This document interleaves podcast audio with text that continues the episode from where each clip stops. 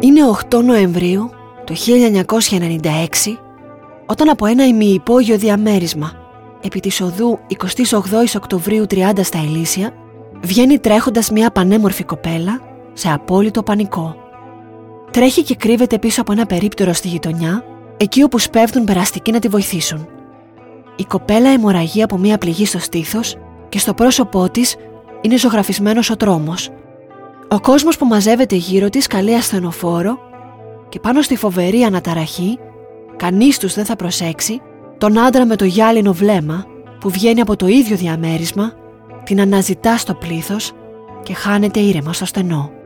Τις επόμενες ώρες τα γεγονότα θα εκτυλιχθούν με μορφή ανεμοστρόβιλου. Πίσω από τον άντρα που βλέπει μόνο κόκκινο κρύβονται χίλια ακόμα φταίχτες που με τις πράξεις ή την απραξία τους έκαναν αυτό το επεισόδιο να είναι η ιστορία της Δέσποινας και της Μαρίας Κότσι.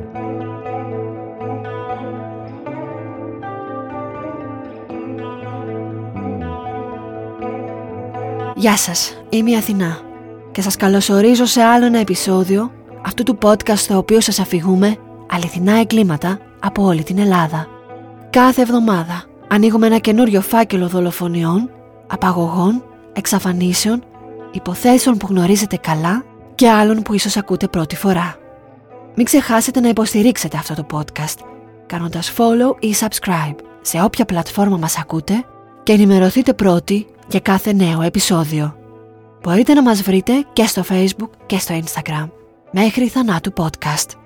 Συνεχίζετε να επικοινωνείτε μαζί μου για τις δικές σας εμπειρίες, για υποθέσεις που προτείνετε ή για πληροφορίες που θέλετε να μοιραστείτε με μήνυμα στα social media και στο email μέχρι .podcast.gmail.com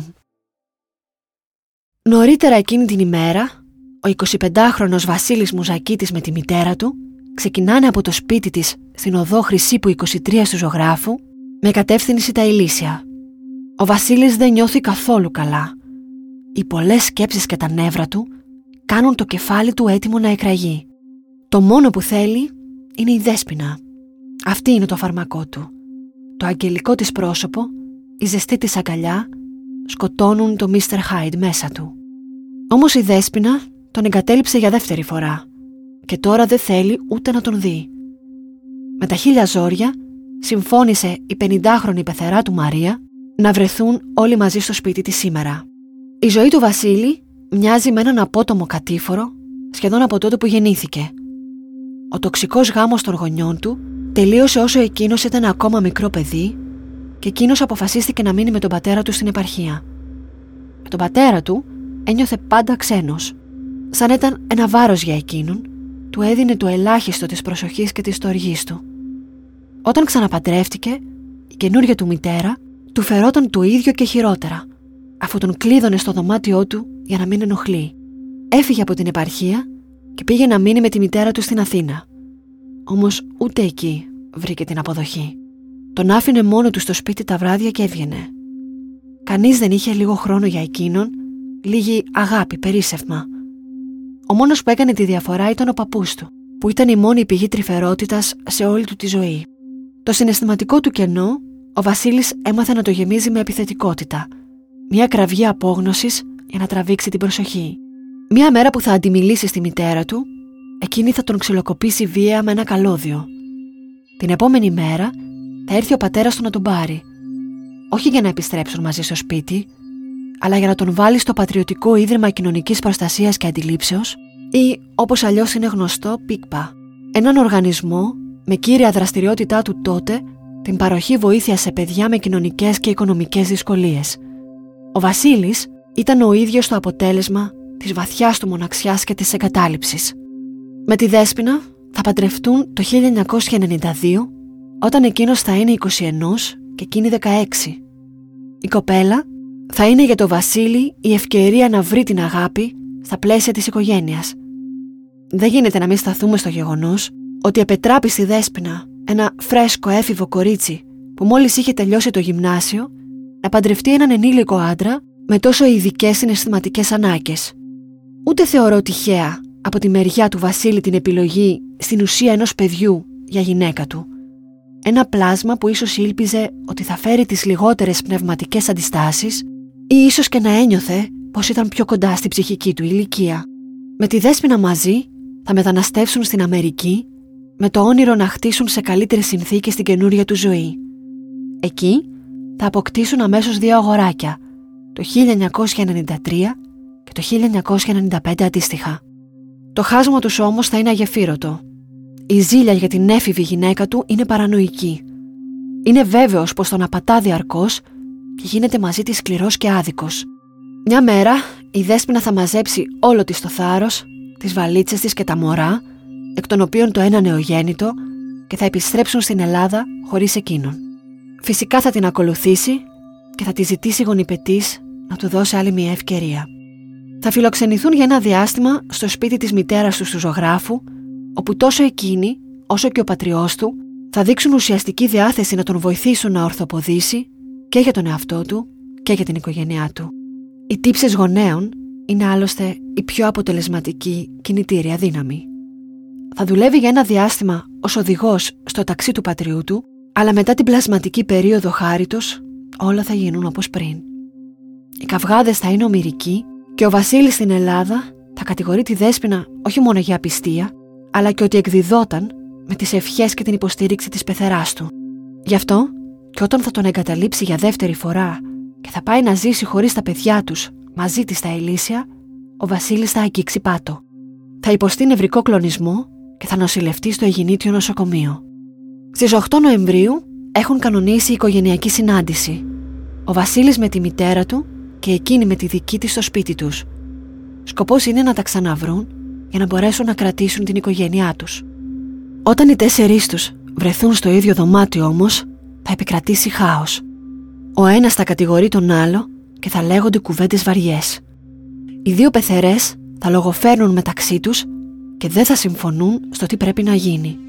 Ο Βασίλης παρακολουθεί την κατάσταση να βγαίνει εκτός ελέγχου και καταλαβαίνει πως έτσι όπως πάνε τα πράγματα θα χάσει τη δέσποινα για πάντα. Τότε θα πάρει ένα μαχαίρι και θα καρφώσει την κοπέλα στο στήθος. Και έτσι θα έχει επιτέλους ησυχία. Ήθελα μόνο να την κάνω να φοβηθεί για να γυρίσει στο σπίτι μας, θα πει αργότερα. Τα λίγα δευτερόλεπτα ησυχίας θα φέρουν γρήγορα φωνές πανικού. Η αμόφυρτη δέσποινα θα τρέξει ενστικτοδός μακριά του, έξω στο δρόμο και θα καταφύγει πίσω από το περίπτερο. Ο Βασίλης θα την ακολουθήσει, αλλά θα φοβηθεί από τις ειρήνες του ασθενοφόρου και θα οπισθοχωρήσει. Στο σημείο καλείται και η αστυνομία, η οποία καταγράφει το περιστατικό. Πέρα από αυτό, δεν θα γίνει καμία προσπάθεια να εντοπιστεί ο ύποπτος. Μερικές ώρες αργότερα, με την κάλυψη της νύχτας και με μια κυνηγετική καραμπίνα στα χέρια, ο Βασίλης θα επιστρέψει στο σπίτι της πεθεράς του και θα αρχίσει να πυροβολεί την πόρτα και τους εξωτερικούς τοίχους της πολυκατοικίας. Όταν συνειδητοποιήσει ότι κανείς δεν είναι εκεί, θα διαφύγει και πάλι. Η ίδια επικίνδυνη κατάσταση έχει αρχίσει και εκτροχιάζεται πλήρως.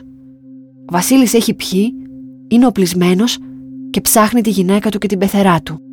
Οι μάρτυρες θα καλέσουν την αστυνομία, η οποία θα καταγράψει το περιστατικό, αλλά πέρα από αυτό δεν θα γίνει καμία προσπάθεια να εντοπιστεί ο ύποπτος. Το ασθενοφόρο πηγαίνει τη δέσπαινα συνοδεία της μητέρας της, πρώτα στο Γενικό Κρατικό και μετά στο εφημερεύον Σωτηρία, στο θάλαμο 160 της θωρακοχειρουργικής κλινικής του νοσοκομείου. Ευτυχώς, το τραύμα στο στήθος δεν απειλεί τη ζωή της, αλλά χρειάζεται νοσηλεία. Το προσωπικό του νοσοκομείου θα ακολουθήσει το πρωτόκολλο και θα καλέσει την αστυνομία αφού η ασθενής φέρει τραύμα από μαχαίρι. Η αστυνομία θα καταγράψει το περιστατικό, αλλά πέρα από αυτό δεν θα γίνει καμία προσπάθεια να εντοπιστεί ο ύποπτος. Ο ύποπτος αναζητά τις γυναίκες στα εφημερεύοντα νοσοκομεία και θα καταλήξει στο σωτηρία περίπου στις 4 το πρωί. Τα ιατρία, οι θάλαμοι, οι διάδρομοι είναι γεμάτοι κόσμο. Οδηγεί ένα γκρι αυτοκίνητο και μπαίνει πίσω από ένα ασθενοφόρο δημιουργώντας την εντύπωση ότι είναι συνοδός. Η κυνηγετική καραμπίνα είναι τυλιγμένη μέσα σε ένα μπουφάν, αλλά βγάζει μάτι έτσι όπως την κρατάς στο χέρι του. Μπαίνει με φόρα στην πτέρυγα και εισβάλλει σε όποιο θάλαμο βρίσκει, αναζητώντας τη δέσποινα. Σε έναν από τους διαδρόμους του πρώτου ορόφου θα συναντήσει τυχαία την πεθαρά του Μάρια, η οποία θα αρχίσει να φωνάζει. Θα δημιουργηθεί μια μεγάλη σκηνή, όπου ασθενείς και συνοδοί θα δουν την καραμπίνα και θα φωνάξουν το νοσηλευτικό προσωπικό. Η Μαρία αρχίζει να τρέχει. Θέλει να πάει κοντά στο παιδί της και να το προστατεύσει. Ο Βασίλης την ακολουθεί μέχρι το θάλαμο 160. Η Δέσποινα βρίσκεται καθυλωμένη στο κρεβάτι και δεν προλαβαίνει να αντιδράσει. Θα σηκώσει το όπλο και θα τη σημαδεύσει. Η Μαρία θα πέσει πάνω στο παιδί της σαν ασπίδα και θα χτυπηθεί σχεδόν εξ επαφής με τέσσερις σφαίρες στην περιοχή της ομοπλάτης. Θα καταρρεύσει στο πάτωμα. Η Δέσποινα θα το παρακαλέσει να τη λυπηθεί. Θα δεχτεί δύο σφαίρες και θα πεθάνει ακαριέα. Το δωμάτιο τώρα είναι ένα λουτρό αίματος. Ο Βασίλης θα καταφέρει να διαφύγει ανενόχλητος από το σωτηρία με το αυτοκίνητο, το οποίο θα βρεθεί αργότερα παρκαρισμένος στους αμπελόκηπους. Από το εσωτερικό του αυτοκινήτου θα κατασχεθεί η καραμπίνα, αλλά και ένα αστυνομικό σκάνερ, από το οποίο ο δράστης άκουγε όλη την επιχείρηση της αστυνομίας. Λίγη ώρα αργότερα θα τον εντοπίσουν μεθυσμένο στην περιοχή να παραμιλά και θα τον συλλάβουν. Οχτώ ώρες μετά την επίθεση, η Μαρία που έδινε μάχη να κρατηθεί στη ζωή θα ξεψυχήσει μετά από αλλεπάλληλα χειρουργία. Η τραγική επίθεση προκαλεί θύελα αντιδράσεων, όχι μόνο για την αγριότητα του εγκλήματος, αλλά και την ελιπέστατη φύλαξη που αποδεδειγμένα υπάρχει στα μεγαλύτερα νοσοκομεία της χώρας. Τα τεράστια κτίρια με τους εκατοντάδες ασθενείς, συγγενείς και εργαζόμενους είναι έρμεα του κάθε παρανοϊκού που θέλει οπλισμένος να ξεκαθαρίσει τους λογαριασμούς του. Το ίδιο φυσικά ισχύει και για όλες τις δημόσιες τουλάχιστον υπηρεσίες. Δεν είναι λίγες οι φορές που πολίτες με όπλα και τσακούρια έχουν διαλύσει οικογένειες μέσα σε εφορίες. Το γεγονός ότι η 20χρονη Δέσποινα ήταν ήδη ένα καταγεγραμμένο θύμα απόπειρας δολοφονίας, ενός δράστη που παρέμενε ελεύθερος και δεν είχε τη στοιχειώδη προστασία έξω από την πόρτα του θαλάμου της, δίνει μια εικόνα της ανύπαρκτης μέρημνας. Ο Βασίλης θα ομολογήσει αμέσως τις πράξεις του. Όπως θα πει χαρακτηριστικά, όλη του τη ζωή ζούσε σε καθεστώς φυλάκισης. Τώρα πια νιώθει ελεύθερος. Το μεικτό ορκωτό δικαστήριο της Χαλκίδας θα τον καταδικάσει σε δύση σόβια, ποινή που θα ανατραπεί αργότερα στο εφετείο. Εκεί, οι καταθέσεις τόσο του ίδιου, όσο και πολλών μαρτύρων για την πονεμένη του ζωή, θα κάνουν τα ισόβια ποινή μόλις 25 ετών και για τις δύο δολοφονίες, λόγω μειωμένου καταλογισμού. Η ιστορία των δύο αθώων θυμάτων του Βασίλη Μουζακίτη αποτυπώθηκε στο επεισόδιο της δέκατης εντολής με τίτλο «Εμονή», ένα από τα επεισόδια που έμειναν πολύ πιστά στην αληθινή ιστορία. Α ναι, ο Βασίλης Μουζακίτης είναι ελεύθερος.